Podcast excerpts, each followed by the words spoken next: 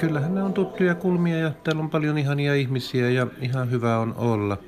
Siis eihän kaikki suinkaan ole olleet minua vastaan, eikä kaikkien kanssa ole ollut ongelmia, vaan joidenkin. Ja heistäkin osa on jälkeenpäin todennut, että ovat miettineet asioita uudestaan ja jopa anteeksi pyyntöjä on tullut. Minusta on ihan kiva täällä käydä. Että eilen kävin puhumassa Lappeenrannan kirjastossa, niin siellä yksi ja toinen tuli vähän kättä paiskaamaan ja juttua nostamaan. Ja kyllähän Etelä-Karjala on siitä tunnettu, että kun satakunnassa kuulemma kymmenen vuotta ollaan ovinaapureina, niin siitä aletaan harkita, että sanotaan päivä. Täällä, täällä, niin miten se imatralaisen määritelmä olikaan, että kuka sinä oot, mistä sinä tuut, mihin sinä meet ja mitä sinulla kassissa. kyllä, kyllä se sanarieska näin savolaisittain sanoen, niin täällä Etelä-Karjalassa jotenkin hersyy vielä paljon enemmän ja luontevammin ja pehmeämmin.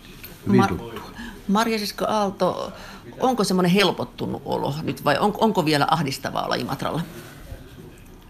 No on tietenkin helpottunut olo, että siis silloin aikana joudun irtisanoutumaan ihan itsekunnioituksen säilyttääkseni ja että yleensä elämä jatkuu.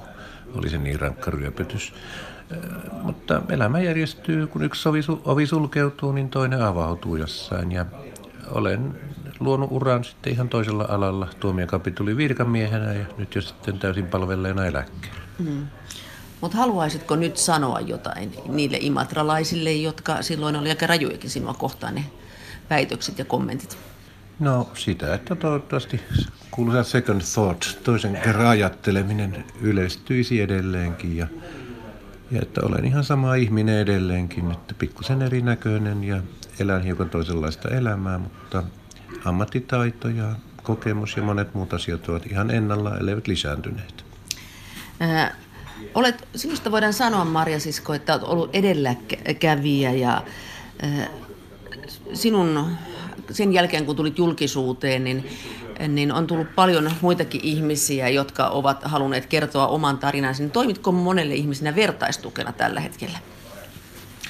Jonkin verran, mutta sanon suoraan, että se on aika rankka tehtävä, koska monella näiden kanssa, kanssa kipuilevalla on niin rankka elämäntilanne, että sen yhdessä selvitteleminenkin vie aikaa ja voimavaroja.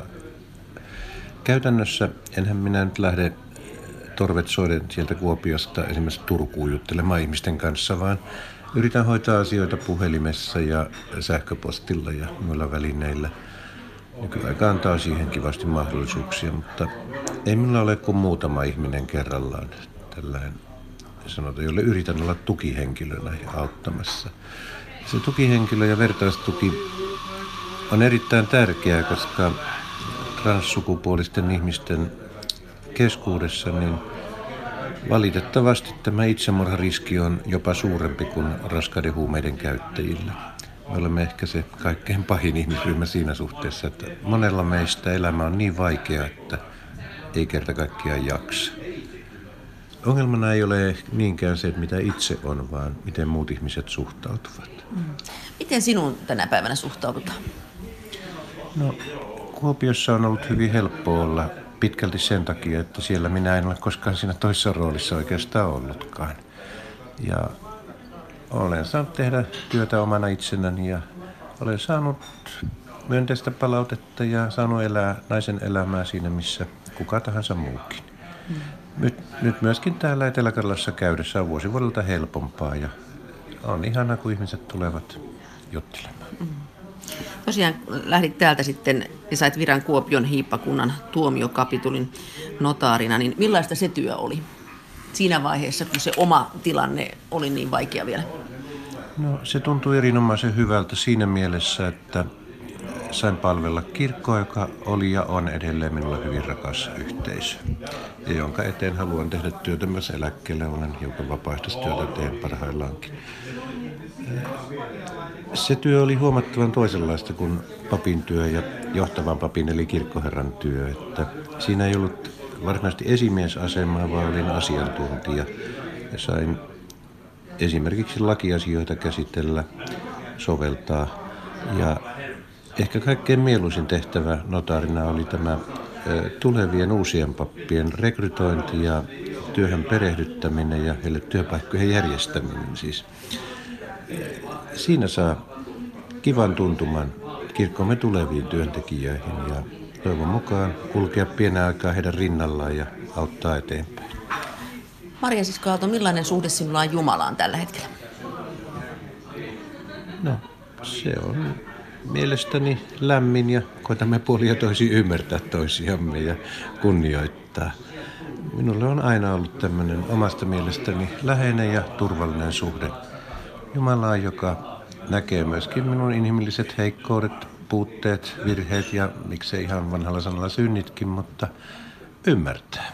Itse hän on minut luonut ja hänen kanssaan on ihan hyvä keskustella ja joskus minä olen Jumalan kanssa vähän väitellytkin, mutta edelleen se sana turvallisuus on ehkä päällimmäisenä siinä. Onko ollut uskon puute jossain vaiheessa? Ei, minä en sitä ole koskaan ymmärtänyt. Aalto, oletko sinut tänä päivänä jo itsesi kanssa? Olen mielestäni ollut aina enemmän tai vähemmän sinut itseni kanssa. Ja kun jo vähän aikaisemmin viittasin, niin ongelma on pitkälti ollut enemmän sitä, että miten pärjää niiden ihmisten kanssa, jotka suhtautuvat kovin oudolla tavalla. Niin sinulla ei ole ongelmaa, mutta näillä muilla ihmisillä on nyt ja sinun kanssa ongelma, joillakin niinkin. Joo, kyllä. Mm. Tai ei, ei nykään nyt, vaan siis aikaisemmin, silloin kun jouduin elämään kaksoiselämää, että yritin olla uskottavasti mies, vaikka en sitä ollut, mm. ollut niin se on henkisesti hirvittävän raskasta. Raskasta, että kai minä olin siinäkin uskottava, mutta on todella paljon vapauttavampaa, kun enää ei tarvitse peitellä yhtään mitään, vaan saan olla oma itseni. ja saat olla naisena. Ja minä katsoin sinua, minä vähän ajattelin, että sinä tulisit meikattuna, mutta et laittanut meikkiä tänä aamuna. Etkö ehtinyt vielä laittaa? No ei ehtinyt, enkä kyllä joka päivä käytäkään Aha, sitä, et se ei kuulu. No kuusivitonen nainen ei ole ihan pakko olla joka päivä laitettuna, mutta kyllä jossain julkissa esiintymissä ja tämmöisissä koitan pikkusen laittaa, että mm. on vähän silmäkulmassa väriä ja huulissa punaa ja näin. Mm. Ja on sulla korvakorut kuitenkin ihan nätit. On toki. Niin ne kuuluu aina tähän joka arkeen. No kyllä, paitsi suunnistukseen, se on mun mieliharrastus ja hiihtoreitä myöskin, että ulko, ulkoilutilanteessa ehkä vähemmän, mutta muuten kyllä. Minusta on hirveän kiva pitää korviksi. Joo. Marisisko Aalto, millaista elämää elät siellä Kuopiossa? Ketä siihen kuuluu? No aika rauhallista ja hiljasta tavallisen virkanaisen elämää tai eläkeläisnaisen elämää, että Minulla on perheessä niin puolisoni Birgitta, jonka kanssa valitettavasti en voi olla naimisissa, kun kirkko ei suostu vihkimään. Vihki kyllä vuonna 1973, mutta ei nyt. Sitten minulla on kaksi kissaa, Erkki ja Iida, jotka tämä huoltovelvollisuus tietysti aiheuttaa kaikenlaista, mutta heidän lausuntonsa mukaan olen kyllä kovasti kehittynyt kissojen palvelijana ja silittäjänä. Päivittäinen elämä on tavallista kerrosteluelämää.